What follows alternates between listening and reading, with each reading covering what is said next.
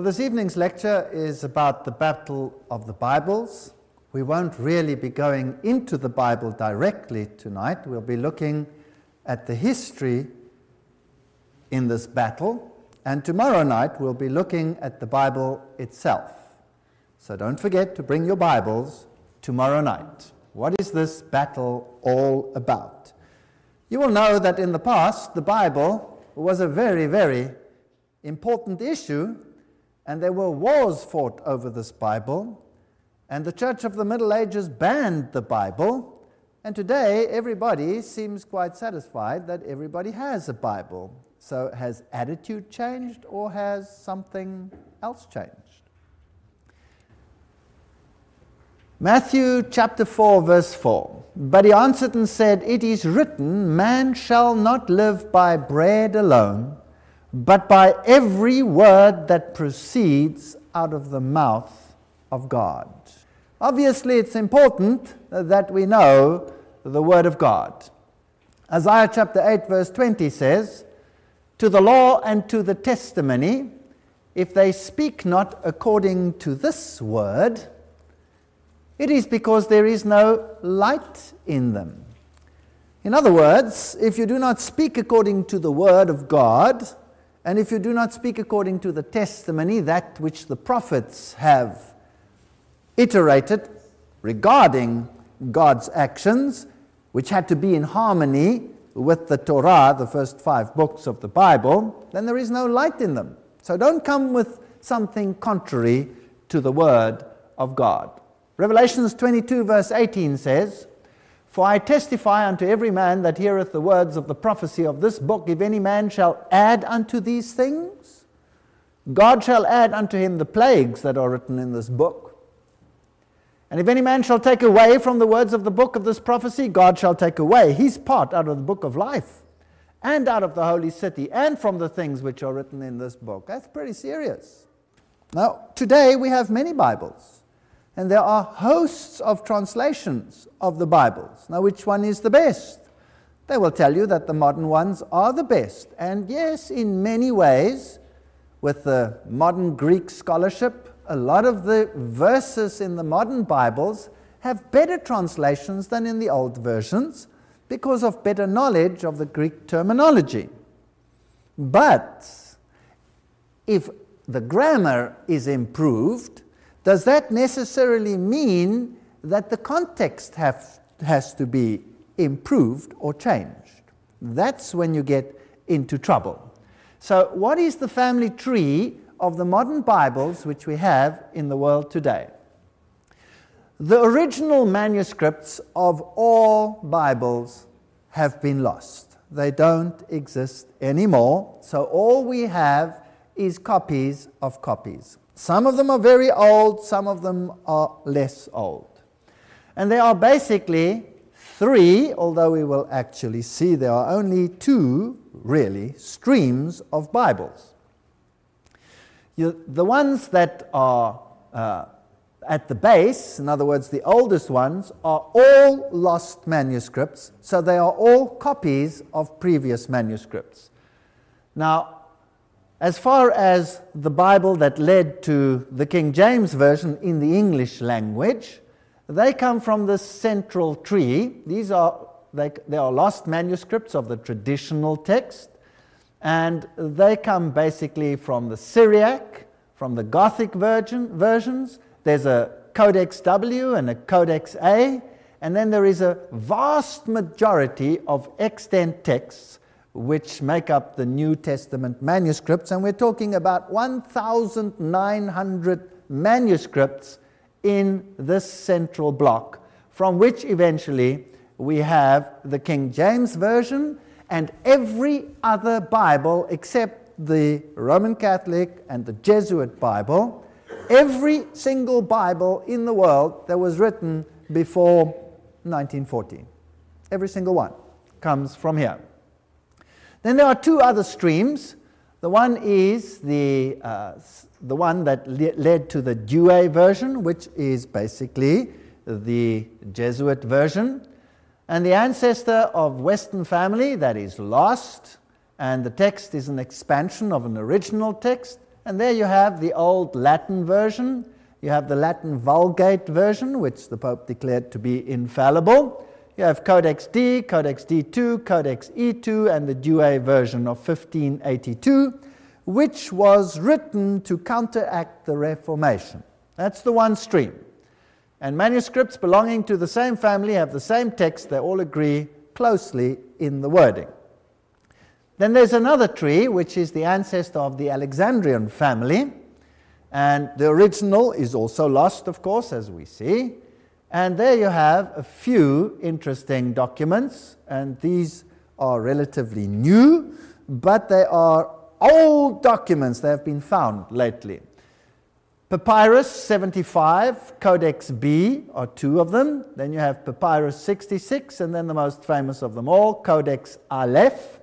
And from this very small stream of four manuscripts, you have the Revised Version, the American Standard Version, the Revised Standard Version, and the New English Bible, and all the hosts of new ones that are coming out in all the languages of the world are based on these manuscripts over here. So in the central block, you have thousands of manuscripts, but the, this particular one over here, Codex Aleph, is one of the very oldest that there is, and of course the old Latin versions and the Vulgate also, also based on relatively old documents. Now, so all of them come from old documents. The oldest ones that we have come from this stream over here. Does old necessarily mean good? Today we equate old with good. Now, old does not necessarily mean good. That's a very important point to remember. If we look at the central one over here with thousands of copies in all the languages of the world, just about, then this is a very interesting point. If I have a franchise, let's say I have developed a new brand of chicken to sell to someone, and I have a wonderful recipe which I'm now going to base a franchise on, and I send it to every country in the world, and they're going to follow this recipe by the letter, and we're going to sell uh, blue pumpkin chicken or whatever in this franchise. Now, everybody gets the original recipe and diligently translates it because the Germans need it in German and the Portuguese need it in Portuguese and the Spanish in Spanish, etc. So each one diligently copies it. And now there are literally thousands of copies in various languages of the original one that was written and sent out. Over the years, the original one gets copied so many times that it, it falls apart. So all you have is copies. That's all you have. And then one day, somebody says to himself, you know, that's a pretty good recipe.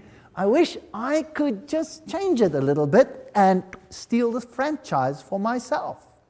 So he alters the recipe and says, Hello, folks, I've got the original recipe. Here it is. You know, he burns it a little bit and makes it look old and what have you. Not that this happened there, but anyway, he's got the original, manu- the original recipe. And he starts his franchise with the new recipe. Now everybody says, wow, uh, which one is now the original one? This one or that one? This is highly problematic. Now we have two.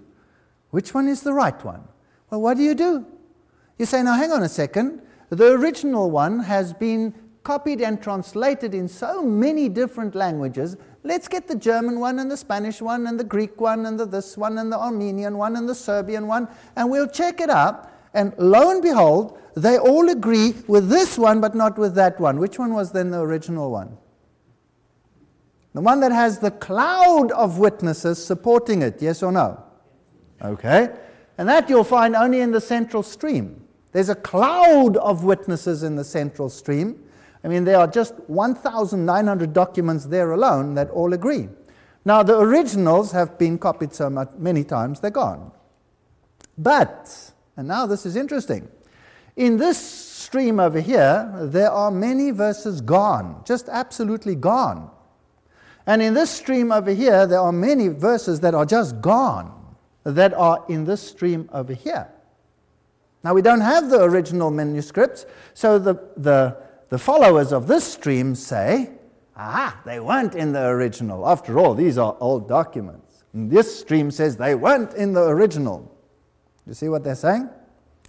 But what if you had very ancient letters from the church fathers, which often, obviously weren't as copied as much as the Bible was as a document?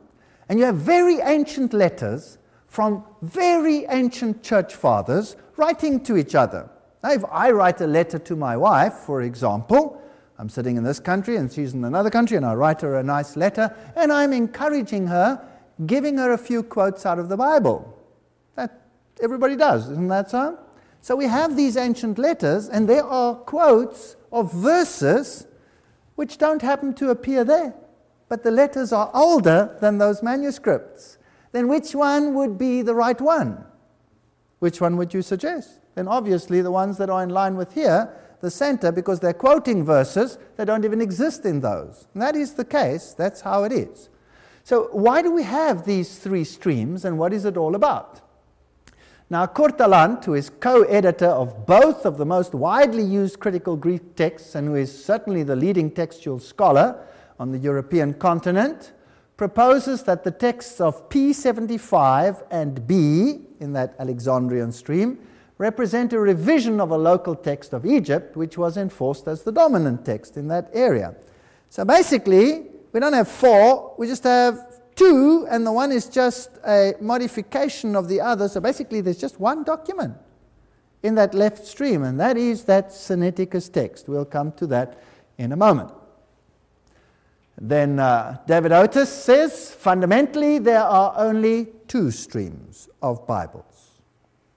The first stream, which carried the received text in Hebrew and Greek, precious manuscripts were preserved by such as the church at Pella in Palestine, where Christians fled when in 70 AD the Romans destroyed Jerusalem. So the original manuscripts were not in Rome, they came from the Christian area. They came from Jerusalem, they came from Syria, there where the apostles preached. That's where the original manuscripts were, and that's the logical place for them to be because that's where the apostles were, isn't that right? By the Syrian church of Antioch, which produced eminent scholarship, by the Italic church in northern Italy, and also, by the way, the Christians in northern Italy previously received their scriptures from the Middle Eastern route and not from Rome. And there was a major problem between the Ostrogoths and those in Rome because they had different scriptures. Very interesting. So, northern Italy had the same as those in the Middle Eastern regions. And also at the same time, by the Gallic Church in southern France and by the Celtic Church in Great Britain, the pre Waldensians and the Waldensians and the Reformation, they all had the same basic manuscripts. These manuscripts have in agreement with them the vast majority of all the copies of the original text. So that central stream, this is called the received text or the textus recepticus.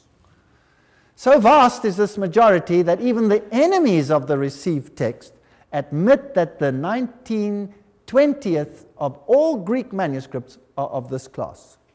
Just about everyone is of that class. then there's a second stream, which is a very small one, and it's based on ancient manuscripts. Let's not doubt that. And they represent in Greek the Vatican manuscript, or Codex B, in the library at Rome and this one was used to counteract the Reformation because it says different things to the one that the Reformers used. So at the time of, of the Reformation, Codex B became very prominent.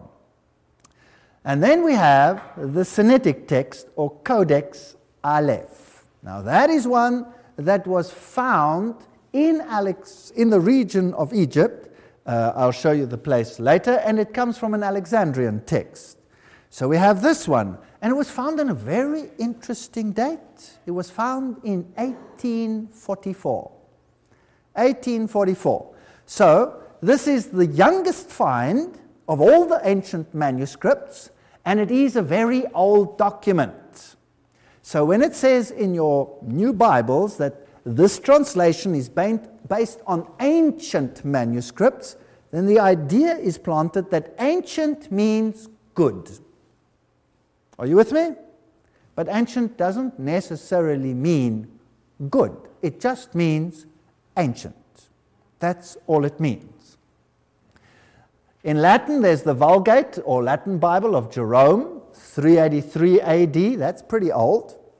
And uh, there are some problems with that, as we will see just now as well. In English, there's the Jesuit Bible of 1582. That was written in the vulgar tongue, if you like, to counteract the Reformation Bible, which later, with vast changes, is seen in the Douay or Catholic Bible, which is the one on which the Good News Bible and all of those are based today, and in English again in many modern Bibles. The present controversy between the King James Bible in English and the modern version is the same old contest fought out between the early church rival sects. So the early church had this battle because these ancient manuscripts are different. And the modern church has this battle. So both of them had the battle. There was a battle in the beginning, there was a war in the middle when the Reformation came out, a literal war eventually over this word. And now we have another battle looming in our time, the final battle. This will be the last one, I think. That's my opinion. So, the battle was waged between the Waldenses and the Papists from the 4th to the 13th century, and later between the Reformers and the Jesuits in the 16th century. And today, the battle is going to be waged between whoever represents the Bibles that these people also defended and whoever represents the other side. We need to understand that many of the new translations are taken from old manuscripts, no doubt, as I've explained. People think that these are more reliable. No, they're just old.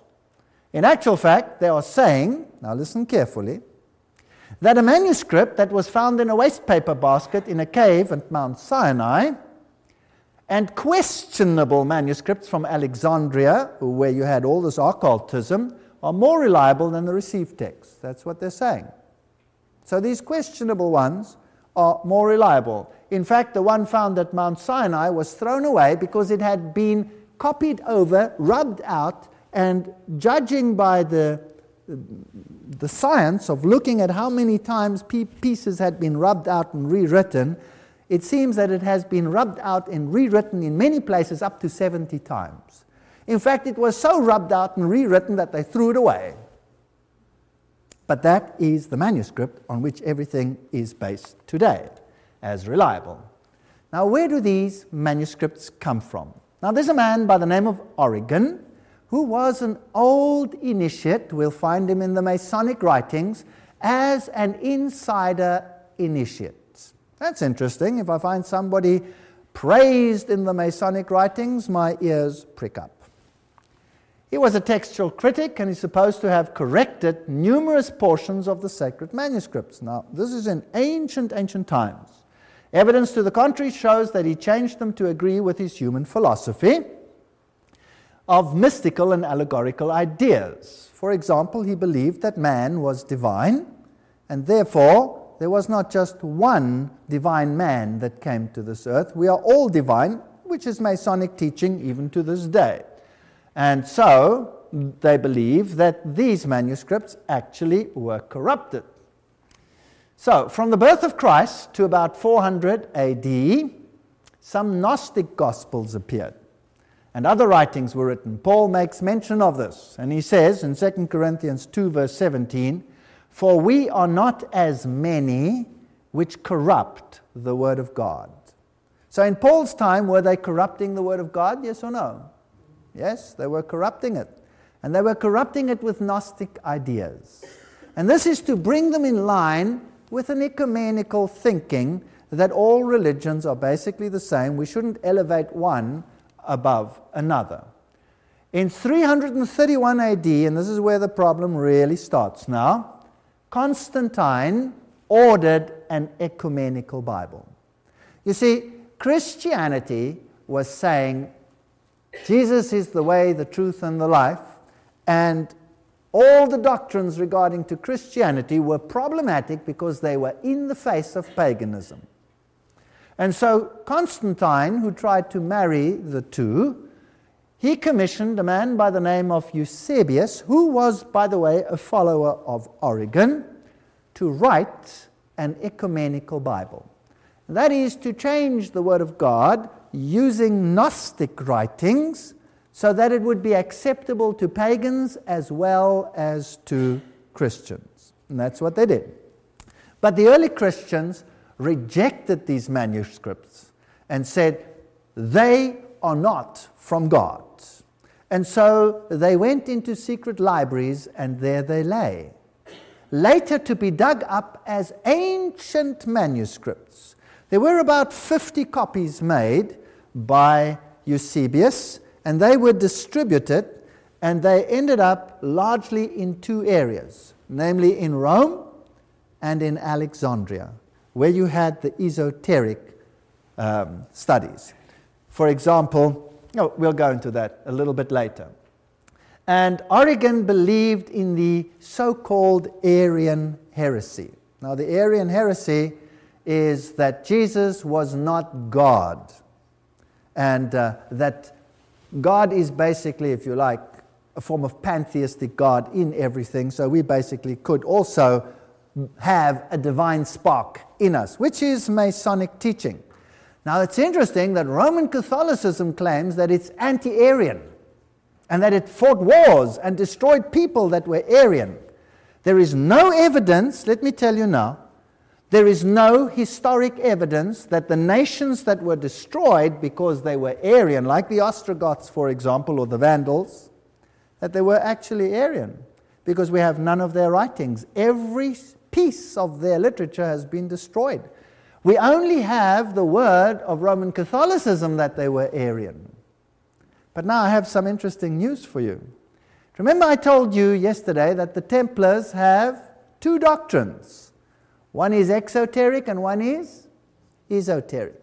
One is for the goyim, for the cattle, and one is for the insiders. Now, the gospel to the outside is non Arian, but the insider gospel of Roman Catholicism is Arian. Now, what do you do with that? And how do I know that it's Arian? It's because the Pope has declared the Vulgate as an infallible Bible, and the Vulgate is Arian it removes the deity of Christ. Isn't that interesting? So, what's the battle about? The battle is about Jesus Christ, just as it was since prehistory. The battle is about the Son of God. And who are we going to defend? Jesus or someone else? So, this is an interesting battle. I find this a fascinating battle. 1481 AD, the Vatican manuscript was discovered in the Vatican Library. Isn't that interesting? just in time to counter the Reformation. Just in time. Because the Reformation was using the received text, there was no other text. So you must now believe that up until 1481, God had kept the truth of the Bible away from all generations up to 1481. They all were based on wrong manuscripts. And fortunately, the Vatican discovered the right manuscript in 1481 to counter the Reformation. And this manuscript repeatedly sets aside the deity of Christ and it's Arian. So that is insider doctrine. This is Templar doctrine because we saw it yesterday in the lecture that we did yesterday. And it is probably a manuscript that survived from Eusebius. And by the way, this one and the one that they found at Sinai are birds of a feather that flock together. They are very much the same. So that's why there are basically only two streams the vast majority, Textus Recepticus, and then the stream. And then the magic date, 1844. The Sinaitic manuscript is discovered at Mount Sinai in a monastery in St. Catherine's. Very interesting. That's the old Coptic church which is basically the Eastern Byzantine Church, which was exactly the same as Catholicism because they were one and the same. And it agrees absolutely with the Vatican manuscript, and it is totally Arian. By 1881, two professors from Britain, Westcott and Hort, created the Greek text. And uh, this is based, of course, on these manuscripts, on the Vatican manuscript and the Sinai manuscript, leaning heavily on the Sinai manuscript so that it wouldn't appear too overly Catholic. Are you with me? Mustn't appear too overly Catholic because these were Protestants. Well, let's rather say they were supposedly Protestants. And the Jehovah's Witness Bible was then changed as a result of this new writing. Now, this was in the early 1900s when these things started coming out, and the Jehovah's Witnesses had no other Bible than the King James. So one day, they were told, Take your King James Bibles, and as they came in, they were given a thick black pen, and they were told, Now, let's modify the King James. Cross out, zap, zap, zap, zap, zap, whatever it is, and they crossed out. They didn't have their Bible, it didn't exist in the early 1900s. So the Jehovah's Witnesses were the first to just cross out huge sections of the Bible. I'll show you that tomorrow night, what they crossed out. And it must be emphasized that the argument is therefore not between an ancient text and a recent one, but between two ancient texts. Are you with me? That's the argument. And, uh, well, it's an interesting one. Now, Tyndale, he, of course, used the received text, and this really irritated the Vatican because the other one hadn't been found yet, by the way. And he used the received text in his Bible and said to the Pope, If God spare my life before many years, I will cause a boy that driveth a plough to know, more about the scriptures than thou doest. That was quite a statement. Once again, I would like to reiterate the argument is not King James versus other versions. The argument is received text, textus recepticus, versus the small little stream that comes from Sinai and the Vatican. That's the argument. By the way, any Bible in any language that existed before the 1900s is received text. So if you go to Serbia, they have the received text.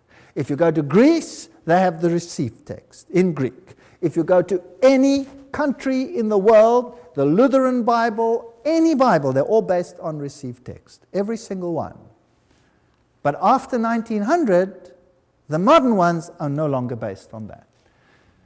Well, when this Bible came up, the Jesuits were called in to help. Big crisis, because now it was plain that the teaching of Rome was not in accordance with the Bible. And this is one of their statements. Notice what the Jesuits wrote. We must undermine the Bible of the Protestants and destroy their teachings.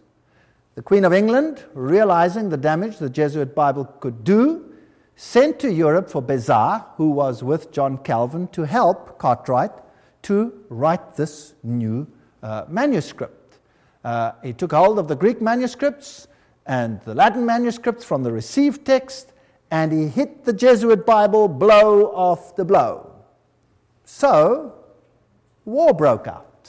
So eventually they sent the Spanish Armada against England to make war, and they came with 136 armed ships with 50 cannons, and all England had was a measly 30 ships. These huge galleys came, they were going to flatten England because of this Bible.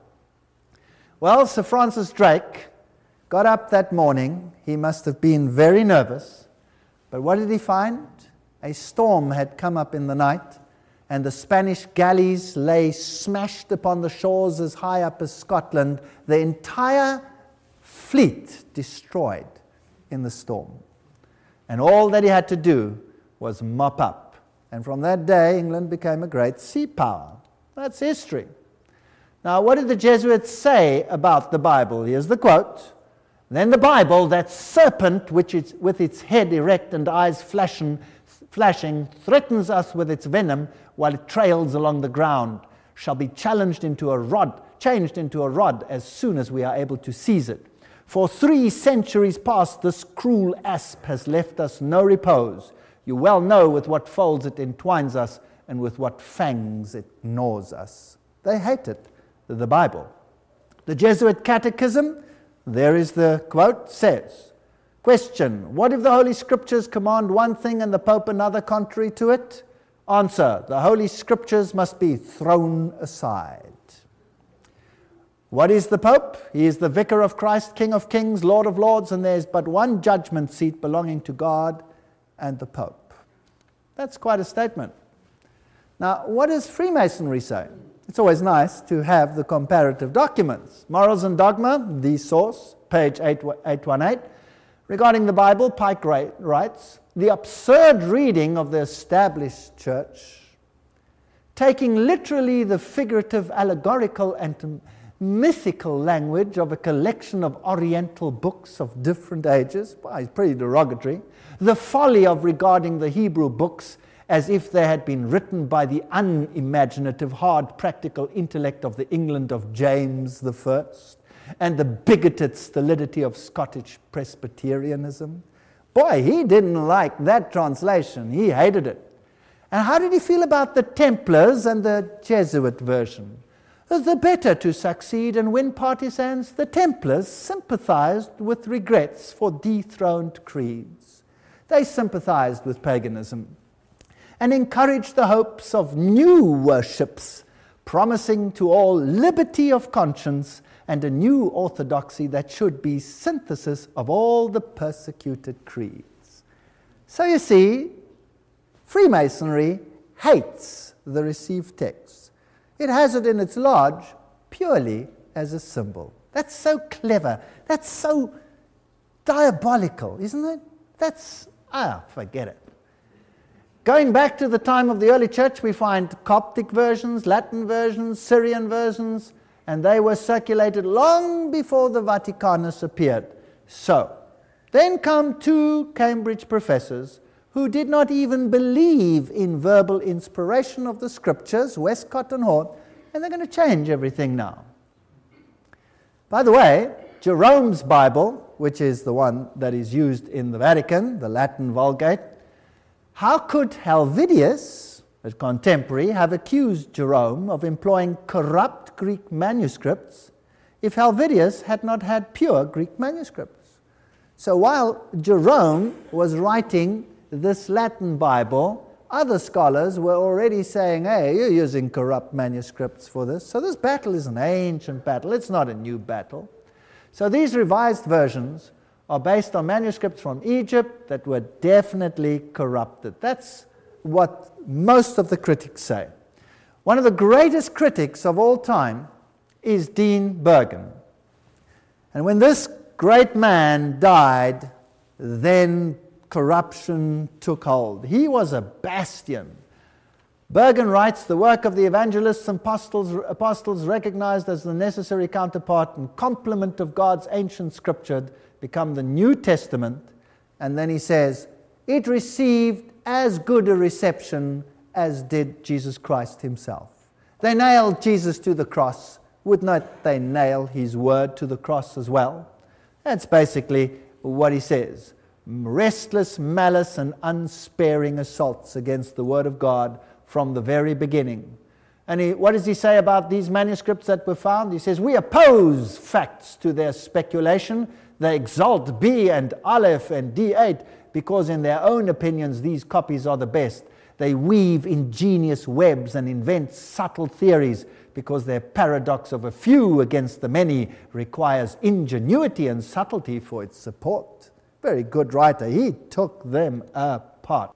I am utterly disinclined to believe, continues Deeds Burgon, so grossly improbable does it seem, that at the end of 1,800 years, 995 copies out of every thousand suppose will prove untrustworthy, and that the one, two, three, four, or five which remain, whose contents were still yesterday as good as unknown, will be found to have retained the secret of what the Holy Spirit originally inspired.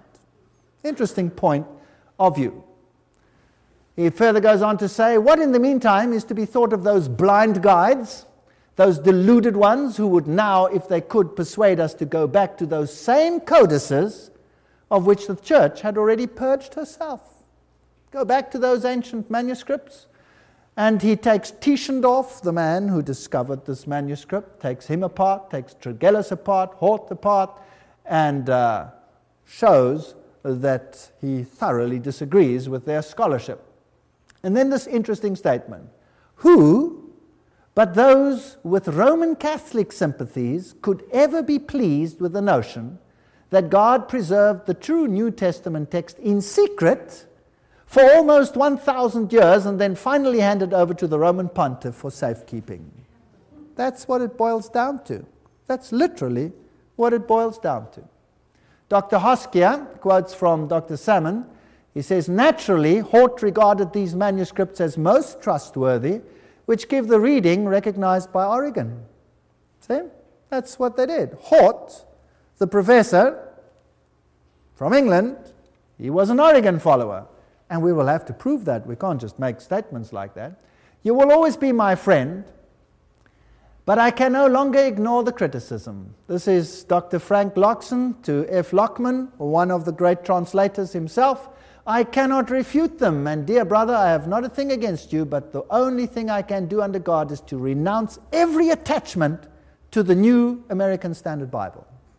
So here's one of the committee detaching himself personally. Well, let's go to Alexandria and see what we can find. Here is the statue of Horus, the secret of the initiated ones. Horus and Isis and Dionysius these secrets were kept alive at Alexandria, and the Alexandrian library was world, world famous for its occult documents. Then, of course, the very early Christians who were Bible based got rid of that terrible uh, information place and they burnt the old Alexandrian library to the ground, which was a catastrophe for the occult world. Well, fortunately, UNESCO, this is very interesting, UNESCO, whose constitution was written by a Skull and Bones member, just for interest's sake, decided to restore it and rebuild it in exactly the same spot. There it is today. And uh, the lamps that they've put down, uh, they have interesting stuff on them, like little angels carrying cornucopias, which we discussed yesterday. If you go and look at the library, it is huge and it has all the pagan inscriptions on it that the original library had on it. It is made according to the model. All the pagan petroglyphs and the ancient sun worship symbols are on it. And this is Demetrius of Phalerum, the founder of the Alexandrian uh, library. In it, they still have some of the ancient manuscripts that happened to escape. Here you have papyrus of the zodiac signs, something that the Bible forbids. Here you have a piece of the Book of the Dead, which is the Egyptian Book of the Dead, which is the counterpart to what the Bible teaches. It exalts the God of the dead, the Bible exalts the God of the living. Then you have these petroglyphs here, which are too disgusting, so let's just go away. And they have the deities in their hexagons and Socrates, an ancient mystic. Socrates, of course, died from drinking hemlock. He was an initiate, and he released some of the secrets. And according to the oath, if you do that, you can die of the poison cup if you choose, or you could have your throat slit from ear to ear and uh, your tongue ripped out of your mouth. He chose the hemlock. The dead are exalted. This library is absolutely enormous. One cannot even imagine how big it is. I made one small video of it. Let's have a look what it looks like. Just to give you an idea of the size, it's absolutely enormous. And uh, all the interesting pagan symbols are there. A total replica of what once must have existed there. Well, just to show that I was there, because otherwise people think I wasn't, taken from high up in the library. It was opened by uh, Mubarak in 2002. It's spanking new, spanking new. I had to go and see it, I had to go and photograph it. And uh, here they have a statue of Prometheus bearing the fire, According to the occult writings, that's Lucifer, the light bearer, and some of the symbols on the walls, on the retaining walls.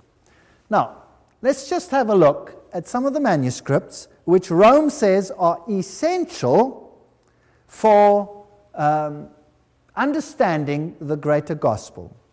And Rome placed the Bible, and that is only the Textus Receptus, by the way, on the index of prohibited books. They didn't place their Vulgate on the index of prohibited books. It's the Protestant Bible that they placed there. So the early church of Antioch, as I've already said, used these Syrian manuscripts, and this is a book that uh, is forbidden by Rome. The Septuagint, on the other hand, was made for Alexandria, for the library there, in 285 BC. So interesting um, data. The apocryphal books, that means hidden things. The Council of Trent said the following in 1546 Whoever shall not receive as sacred and canonical all these books, and every part of them, as they are commonly read in the Catholic Church and are contained in the old Vulgate Latin edition, or shall knowingly and deliberately despise the aforesaid traditions let him be accursed. So they said we must accept all of these manuscripts. Let's briefly run through them. Let's go to Tobias 6, verses 4 to 8, where it says, Open the fish and take the heart and the liver and the gall. If a devil or an evil spirit trouble any, we must make a smoke thereof before the man or the woman, and the party shall no longer be vexed. As for the gall, it is good to anoint the man that has witness in his eyes, and he shall be healed. So if you want to drive away evil spirits, demons, then wave the gall of a fish and make the smoke thereof, and it will go away. The Bible says, and signs will follow those believing these things. In my name they shall cast out demons. Mark 16, 17. Acts 16, verse 18 says, being distressed and turning to the demonic spirit, Paul said, I command you in the name of Jesus Christ to come out of her, and it came out that hour. So he didn't use the gallbladder of a fish. Tobias 12, verse 9 says, For alms does deliver from death and shall purge away sin. Oh, that's nice, so you can pay to get your sins taken away. Peter says, For as much as you know that you were not redeemed with corruptible things as silver and gold from your vain conversation received by tradition from your fathers. Two opposing doctrines. Which one is right? Do you think you can buy your way to heaven? Prayer to the dead, Maccabees 12, verse 43 to 46. For if he had not hoped that they were slain, would he have risen again? It had been superfluous and vain to pray for the dead whereupon he made reconciliation for the dead that they might be delivered from sin. So you can pray for the dead that they are delivered from sin. This is paganism. John 1 7 says, Jesus Christ cleanses us from all sin. There's no such thing. That brings us to the Vulgate Bible, 1545 to 1563. That was the one which was declared infallible. Now, what does the Vulgate say? Our Bible says all scripture is God breathed. The Douay, which is based on the Vulgate, says all scripture inspired of God is profitable. So only some scripture is inspired.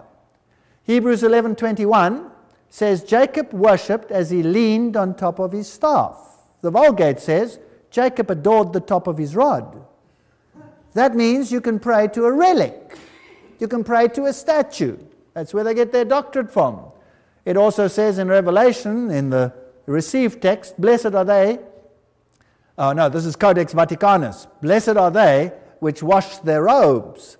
But the King James says, Blessed are they that do his commandments. Well, the Dead Sea Scrolls, these were writings meticulously copied by the Essenes. The ancient manuscripts that they copied were exactly like those found in the Bible today. So they proved that the Bible had not changed in all this time. And these manuscripts were very exciting. But then some other interesting manuscripts have been found besides this famous uh, one that was found near Alexandria. And that is a whole series of Gnostic Gospels. And Time magazine reported on these some time ago.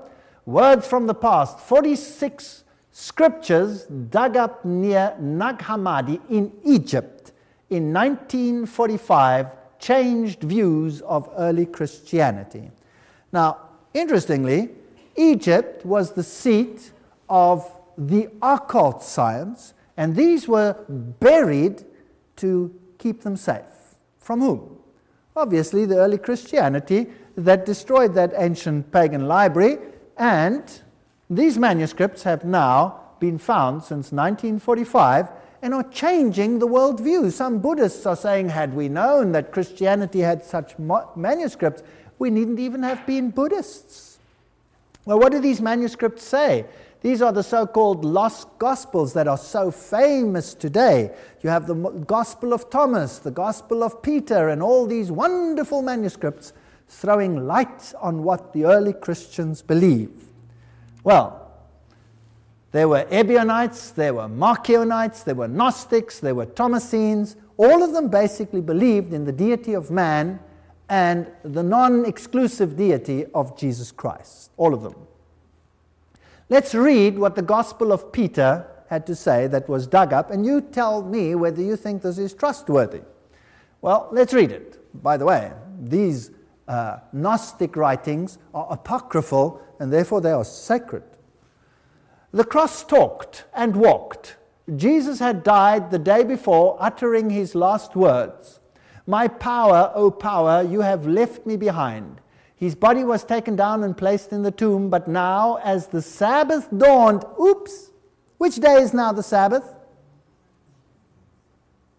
Sunday has become the Sabbath here. The Sabbath as Sunday was kept only in Alexandria, in the Egyptian realm, and in Rome. The rest of the world kept Sabbath, the seventh day. So in this one, the Sabbath has moved to Sunday. Sabbath dawned, a great voice came from the sky. Is that trustworthy? Well, let's see how, rest, how trustworthy the rest is. A great voice came from the sky, and two men descended. The stone blocking the tomb rolled away of its own accord. The Bible doesn't say that. And while Roman soldiers gaped, three men emerged from the tomb, two of them supporting the other. Oh, Jesus couldn't walk when he came out. His resurrection was, you know, not quite that illustrious. With a cross following behind. Oh, all by itself. Was the cross buried with him? No, the cross walked behind. Why? Because they made the cross a very prominent symbol in those days. The heads of the two reached up to the sky, but the head of the one they were leading went up above the sky. And they heard a voice Have you preached to those who are sleeping? So here we have doctrine of preaching to the dead. And a reply came from the cross Yes. Do you trust this gospel? If you do, I feel sorry for you. I think it belongs where that other one was found in the trash. Let me take you to Sinai. Well, I was interested to go to St. Catherine's, where this manuscript this famous manuscript on which all modern translations are based was found. Here it is, St. Catherine's Protectorate. This is the monastery, the famous monastery. Here are the skulls of the monks that uh, were active there. And if you like, you can pray to them and get a blessing. They will answer you, apparently. I, I didn't see any possibility of answering me. They had no breath in them, but nevertheless, you can if you want to. This is Sinai, so they say. And in the church, you find the symbols of sun and moon and all the pagan symbols. The famous Sinai Library, uh, where this was found, where you have all these ancient handwritten codices, these ancient manuscripts, and the famous Codex Sinaiticus, which was found by Tischendorf in 1844. So there we have it. So it was handed over to Catholic scholars in 1844 and uh, from the University of Leipzig. Interesting date. That's Codex Sinaiticus. And there you have some of the ancient manuscripts that are in that place.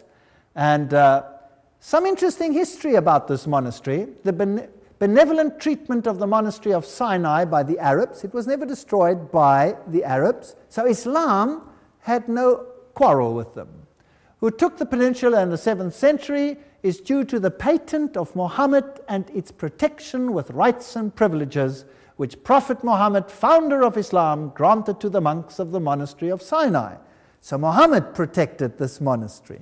Who else protected it? Well, here's another interesting document. Napoleon Bonaparte, who was a 33 degree Freemason. By the way, if there was such a thing in those days, his brother was the Grand Master in Spain, and he was a high Freemason. Those degrees had not yet existed at that stage to that degree, but he was one of the highest initiates. He protected this monastery. Interesting people protected this monastery. This is the famous Four Gospels of Codex Sinaiticus. That's my friend over there. We're going into the monastery and some of the paintings in the monastery. And then this fascinating bush over here with all these people lining up to pray in front of this bush. This is a famous bush. In fact, this bush has survived for thousands of years and has never ever been watered. Never been watered. In fact, it is one of the most famous bushes in the history of the world. It is the famous burning bush that Moses bowed down to, so they say. They told us it had never been watered. I was inquiring what that pipe was there, but they in, insisted that it was a, a, dead pipe, which it was. There was no water in it. But uh, it's a very prickly bush, so I was wondering whether there was another one behind it, perhaps. Nevertheless, you can pray to the bush and it can give you a blessing. I didn't want to pray for it. I thought maybe touching it will help, but I haven't felt anything since then. Now, this is the type of paganism that is being taught there. Isn't it incredible? Uh, wherever the so called Counter Reformation started by the Jesuits gained hold of the people, the vernacular was suppressed and the Bible kept from the laity. So eager were the Jesuits to destroy the authority of the Bible, the paper pope of the Protestants, that's what they called it, as they contemptuously called it, that they even did not refrain from criticizing its genuine and historical value. The Jesuits made war against the Protestant Bible. Before the English people could go the way of the continent and be brought to the question their great English Bible, the course of their thinking must first be changed. Much had to be done to discredit in their eyes the Reformation, its history, doctrines, documents, which they look, looked upon as the great work of God. So, this is what they had to do. They had to destroy this thinking. Now, a very interesting statement, and we'll see who it comes from in a moment. Despite all the persecution they, the Jesuits, have met with, this is a Roman Catholic speaking, they have not abandoned England, where there are a greater number of Jesuits than in Italy. Take note greater number of Jesuits than in Italy. There are Jesuits in all classes of society, in Parliament, among the English clergy, among the Protestant laity, even in the higher stations. I could not comprehend how a Jesuit could be a Protestant priest or how a Protestant priest could be a Jesuit. But my confessor silenced my scruples by telling me omnia munda mundis. And that St. Paul became a Jew that he might save the Jews. It was no wonder, therefore, that if a Jesuit should feign himself a Protestant for the conversion of a Protestant, but pay attention, I entreat you, to discover concerning the nature of the religious movement in England turned Puseyism. The English clergy were formerly too much attached to their article of faith to be shaken from them. You might have employed in vain all the machines set in motion by Bossuet and the Jansenists from France. That's the ones who were, you know, behind the French Revolution, the Jesuits, and all of that, to reunite them with the Romish Church. So the Jesuits of England tried another plan. This was to demonstrate from history and ecclesiastical antiquity the legitimacy of the usage of the English church, whence, through the exertion of the Jesuits concealed amongst its clergy, might arise a studious attention to Christian antiquity. Who wrote this? Who wrote this? That the Jesuits were the priests in the Protestant churches. It was Desanctis, priest at Rome, professor of theology, official theological censor of the Inquisition. The man himself tells us that it was so. Now, Romanism is known to have recently entered the Church of England. Before 1833, if you held a Mass like they hold it today, that was an anathema. If you did the things and said the things they said then, that was an anathema. Afterwards, things changed. Newman, leader of the Oxford movement, that's their university, only through the English church can you act upon the English nation. I wish, of course, our church should be consolidated with and through and in your communion for its sake and your sake and for the sake of unity. He and his associates believed that Protestantism was the Antichrist. Okay. Faber, one of the associates of Newman, he was also in the Oxford movement, he said, Protestantism is perishing. What is good in it is by God's mercy being gathered into the garners of Rome. My whole life, God willing, shall be one crusade against the detestable and diabolical heresy of Protestantism. So here is a war in the English church. I believe, he said, Antichrist will be infidel and arise out of what calls itself Protestantism. So he's just turning it round. And the Church of Rome and England will be united in one to oppose it. Fascinating stuff. Revelation 13, 18, they changed. Uh, they didn't change the number 666, but in the revised version, they have a footnote which says, and his number is 616. Just for interest's sake. Now let's get to t- these two gentlemen, Westcott and Hort. These are the ones that wrote, based on the ancient manuscript, the Greek text upon which all modern translations are based. Who were these two gentlemen and what did they believe? Now, everything I'm going to say about them comes from books written by the sons of Westcott and Hort publishing their own letters. So this is not what somebody says about them, this is they themselves saying what they believe. This is the horse's mouth. Wonderful to have quotes like that. They probably wish they had never done that after this lecture. Hort, as well as Westcott, rejected the idea of infallibility of the Bible, called the doctrine of substitutionary atonement, that Jesus died for you, he called it immoral. He denied the historicity of Genesis. He praised Darwin and he denied the divinity of Christ. Does it sound familiar? Who were these people, Professor Westcott and Hort? Westcott was born in 1825, Hort born in 1828. They were members of the Broad Church, the High Church party of the Church of England. They became friends during their student days at Cambridge University, worked together. Westcott became Bishop of Durham and Hort is best remembered as Professor of Divinity at Cambridge University. Well, their doctrines are so Jesuit that I wouldn't be surprised if they were two of these illustrious gentlemen.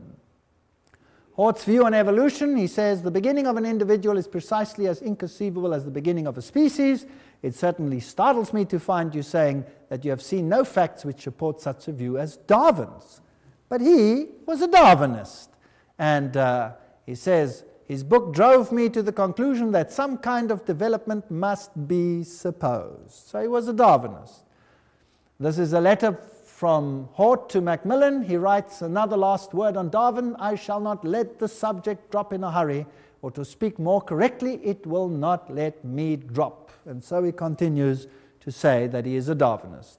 Here is another letter from Hort to Westcott. Have you read Darwin? How I should like to talk with you about it.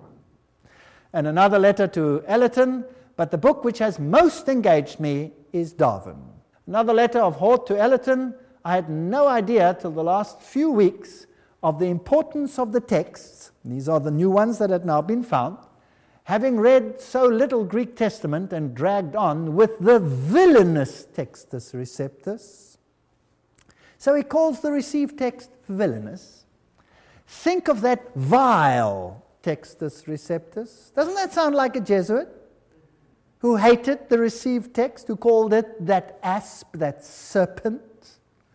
Leaning entirely on late manuscripts. There comes their argument. The Sinai text was early. It is a blessing there are such early ones. Then, Hort to Reverend Ellerton, one result of our talk, I may as well tell you, he, Westcott, and I are going to edit the Greek text of the New Testament some two or three years hence, if possible. And he talks about Lachmann and Tischendorf, who will supply the materials. And then uh, he says, Our object is to supply clergymen generally, schools, etc., with a portable Greek text which shall not be disfigured with Byzantine corruptions. In other words, it won't contain what the received text contains. How are they going to do this? Another letter, Westcott to Hort, as to our proposed recension of the New Testament text, our object should be, I suppose, to prepare a text for common and general use. With such an end in view, would it not be best to introduce only certain emendations? Only change it a little bit here and a little bit there into the received text and to take note in the margin such as seem likely or noticeable of the Griesbach's manner. You know, if we change it completely, these British will get nervous. Let's just change it here and there and right in the margin what we think is important. So that when they read it and they read the manuscript margin, they'll say, oh, yes, we see that this probably shouldn't be there because an early manuscript, corrupt one, they don't say that, it doesn't have it. You see what I mean? That's what they've decided. I feel most keenly disgraced of circulating what I feel to be falsified copies of Holy Scripture. That's a reference to the uh, authorized version. And I'm most anxious to provide something to replace them. This cannot be any text resting solely on our own judgment, even if we were not too inexperienced to make one. So he's quite willing to write another Bible all by himself but it must be supported by a clear and obvious preponderance of evidence. The margin will give ample scope for our own ingenuity or principle. So I suggest when you read the margins, distrust them completely. My wish would be to leave the popular received text except where it is clearly wrong, in his opinion, of course. And then he says this interesting thing Westcott Gorham, Benson, Bradshaw, Luard, and I have started a society for the investigation of ghosts. Okay, they were spiritists. And all supernatural appearances and effects being all disposed to believe that such things really exist and ought to be discriminated from hoaxes and mere subjective delusions. And uh, they called it all kinds of names, cock and bull club, etc., etc. And out of this developed an incredible society. In 1882, the Society for Psychical Research was founded. In effect, it was a combination of those groups already working independently. So they work with telepathy, clairvoyance, etc. And uh, this is ancient occult wisdom. And Cambridge University Ghost Society was founded by no less a person than Edward White Benson, future Archbishop of Canterbury, together with these illustrious persons, and Darwin also attended. Now, this society, the Society for Psychical Research, is also the society which runs the esoteric side of the New Age movement today, with its channeling and its communication with the spirit world. All of these things are in there. Among the numerous persons and groups who in the middle of the 19th century were making inquiries, there you will see Edward White Benson, Archbishop of Canterbury, his son A.C. Benson uh, will be found under the year 1851 with the following paragraph. Among my father's diversions at Cambridge was the foundation of a ghost society. And then people like Lightfoot and Westcott and Hort were among the members. There it is. He was then always more interested in psychical phenomena than he cared to admit.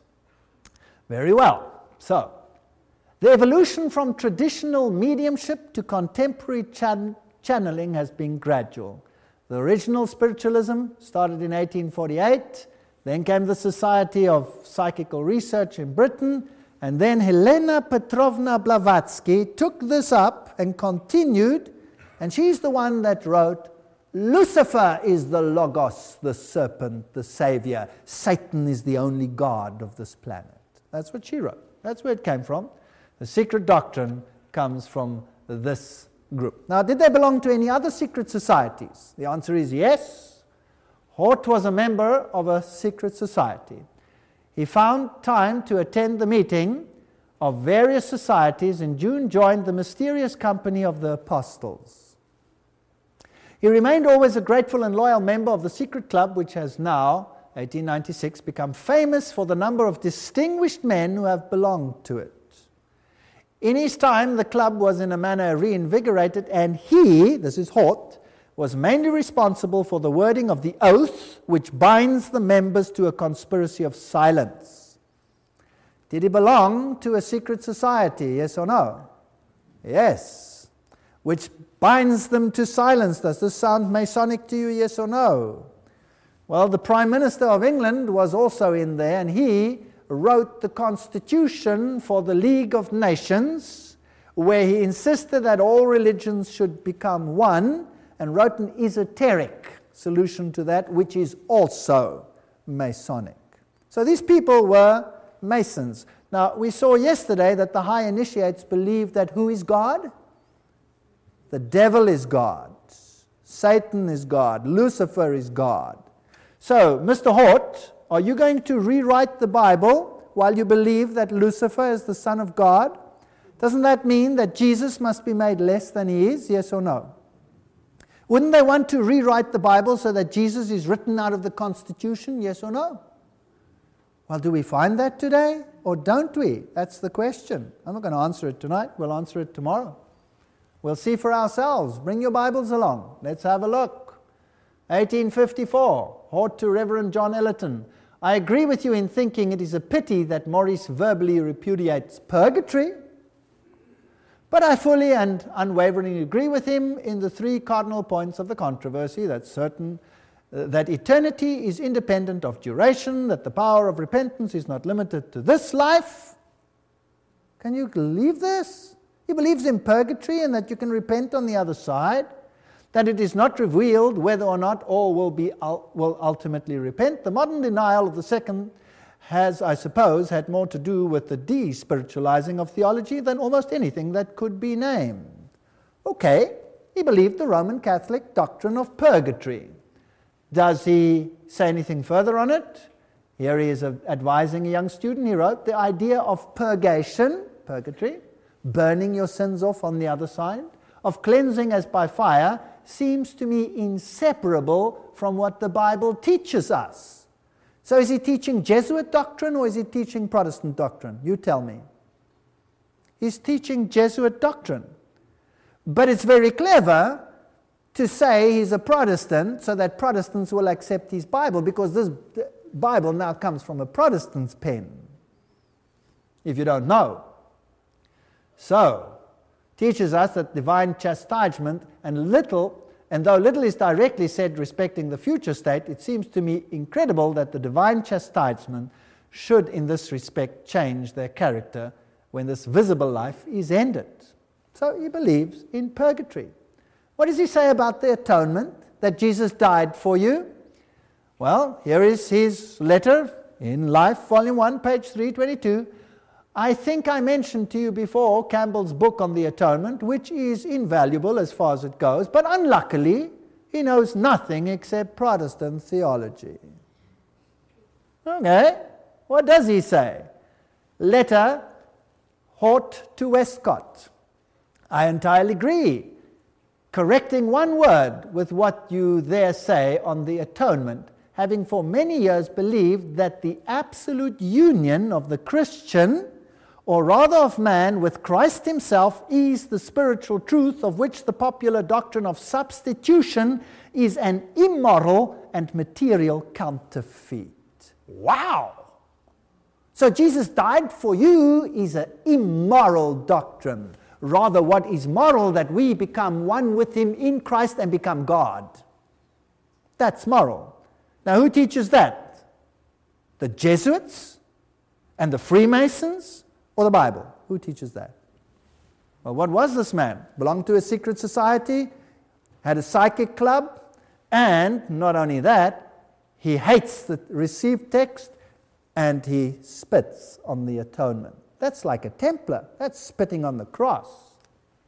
Certainly, nothing can be more unscriptural than the modern limiting of Christ's bearing our sins and sufferings to his death but indeed, that is only one aspect of an almost universal heresy. Okay, these are the people who have trans- who've created the document on which the modern Bibles are based. Do you believe they're trustworthy?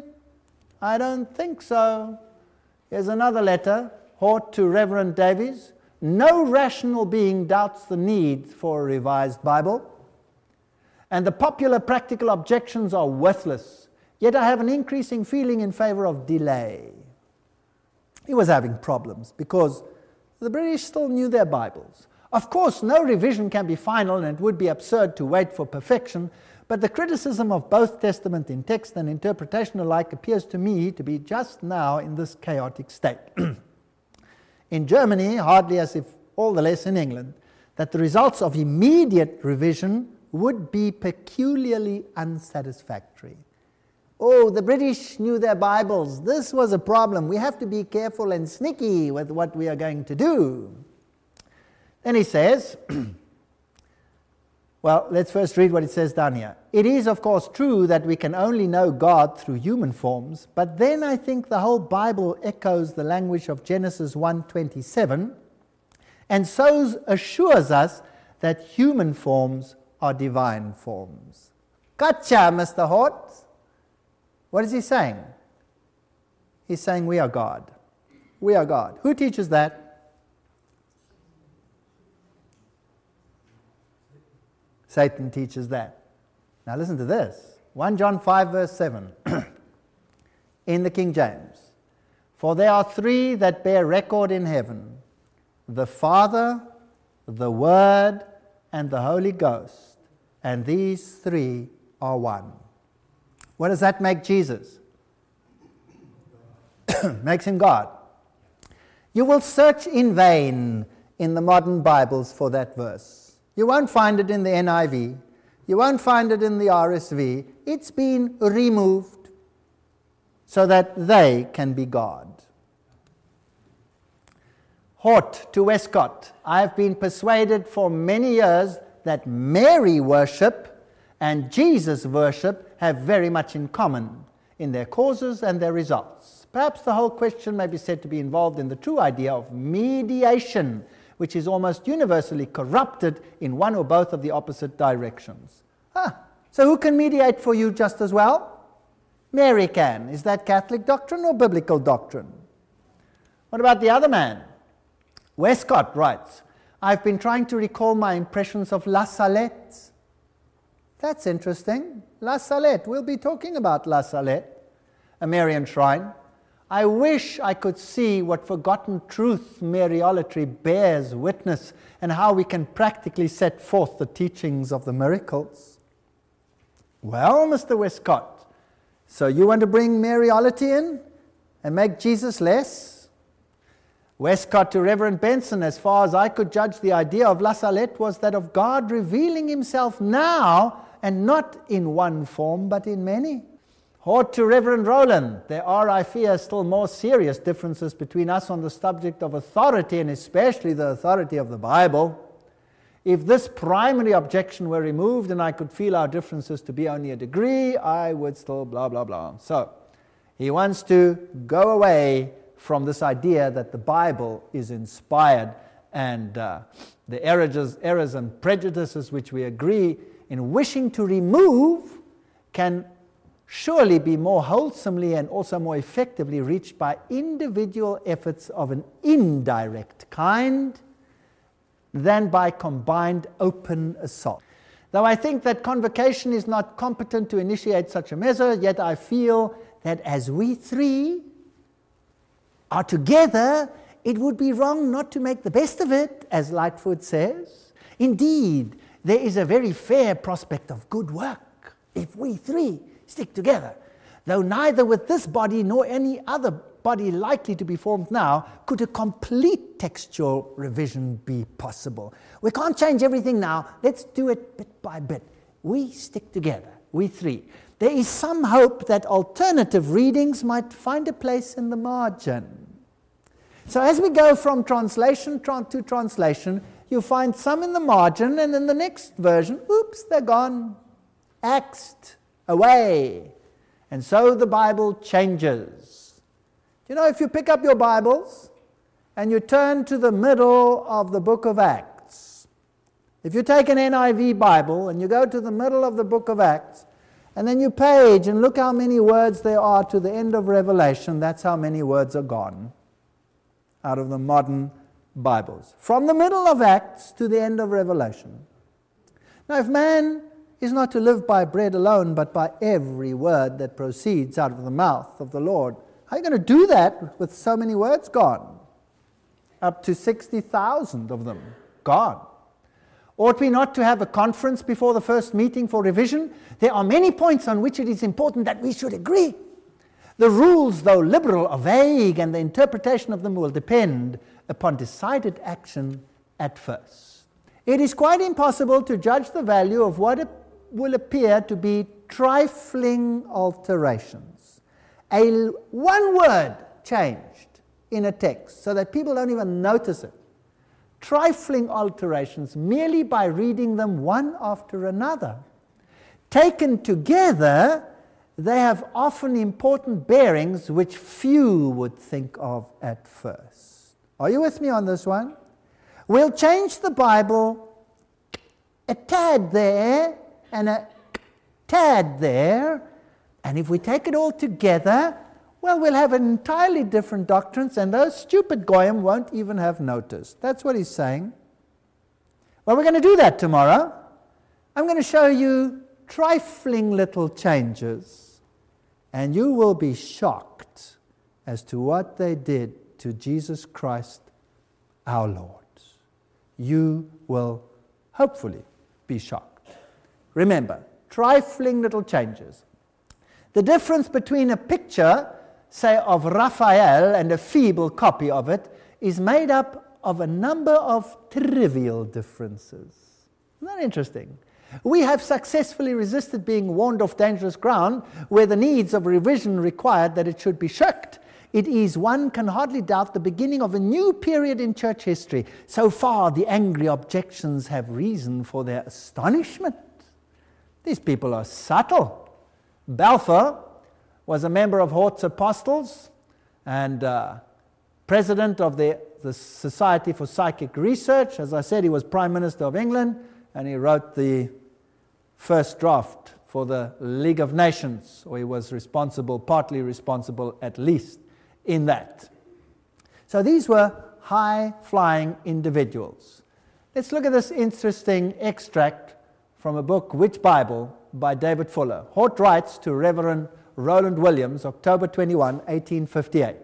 Further, I agree with them, that's authors of Essays in Review, in condemning many leading specific doctrines of the popular theology. Evangelicals seem to me perverted rather than untrue. There are, I fear, still more serious difference between us and the subject of authority, especially the authority of the Bible. He doesn't believe in the authority of the Bible. He writes from France After leaving the monastery, we shaped our course to the little oratory which we discovered on the summit of a neighboring hill. Fortunately, we found the door open, and there was this Pieta, the size of life, Virgin and the dead Christ. Had I been alone, I would have knelt there for hours. This is a Roman Catholic speaking. This is not a Protestant. If he wasn't a Jesuit, I'll eat my hands. Westcott writes to the Archbishop of Canterbury, an Old Testament criticism. No one now, I suppose, holds that the first three chapters of Genesis give a literal history. I could never understand how anyone reading them with open eyes could think they did. They didn't believe anything. And these are the best manuscripts in the world. Do you believe it? I'm inclined to think that no such state as Eden ever existed, and that Adam's fall in no degree differed from the fall of each of his descendants. There was no fall. This is occult teaching. Hort writes, the pure Romish view seems to be nearer and more likely to lead to the truth than the evangelical. So Rome is right, the other one is wrong. Hort writes to Westcott, I remember shocking you and Lightfoot not so long ago by exposing a belief that Protestantism is only parenthetical and temporary. We'll get rid of it yet. It's in the way, it's a, it's a nauseating interference at the moment. So we've seen now, firstly, when we look at the history of where these manuscripts come from, that the manuscripts have three streams. Two of them are akin. There are only two streams based on very few manuscripts leading to these changes. Corrupted probably by Origen and continued by Eusebius. Then these people pick up these texts and say, These are the oldest manuscripts, therefore they are the best, and we will base the new translations on these manuscripts and throw aside the received text. Deuteronomy 11:16 says, "Take heed to yourself that your heart be not deceived, and you turn aside and serve other gods and worship them." 1 Timothy 4:16 says, "Take heed unto thyself and to the doctrine. Continue in them, for in doing this thou shalt both save thyself and them that hear thee." What if the texts are so changed that you cannot support your doctrines anymore? What would you do then?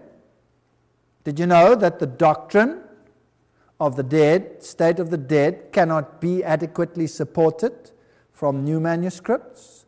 Do you know that the divinity of Christ is a problem? Because a comma here and a little change there and something there changes the whole picture? Do you know that Jesus turns out to be the liar and the other one turns out to be more truthful if you read it in the new manuscripts? It's quite interesting. I invite you to come tomorrow and listen. 2 Corinthians 2:17 says, "For we are not as many which corrupt the word of God, but as of sincerity, but as of God, and in the sight of God speak we in Christ." If Jesus isn't everything and everything in our lives, then we have nothing. If Jesus isn't God, we have nothing to look forward to. The best we could hope for is a constant cycle of reincarnation into a miserable world. Now as a human, now as an animal, perhaps as a leaf to be eaten by a cow. Quite a miserable existence as far as I'm concerned. But if Jesus Christ is the way, the truth, and the life, and He has paid the price for my sins, I have a way out. I have a solution to the problem I'm facing in the first place, and I have an answer to all my inner questions. Because I know where I come from, I come from a noble origin. I know why I am in the state that I am. I have fallen because of sin. And I have need of redemption, which I can find only in Him who made me in the first place. And this is the doctrine that is under attack. Darwinism is supposed to rule in the place of creation. As we've seen, this is what these people believe. The atonement is to be written away so that Jesus doesn't fulfill that role anymore. And a Zoroaster and Osiris must become his equal. In fact, I must become his equal because I'm just as good as he is. I am also divine, so they claim. Either the one is true or the other. And then we have to answer, ask another question why is Rome these days silent about the Bible, but still rants and raves about the received text? Why is it attacked everywhere in every single college of theology? Why do they say in the colleges of theology the very worst text in the world is the received text? Throw it aside. Here is something better for you. Come and see tomorrow how much better it is and see for yourselves. Thank you.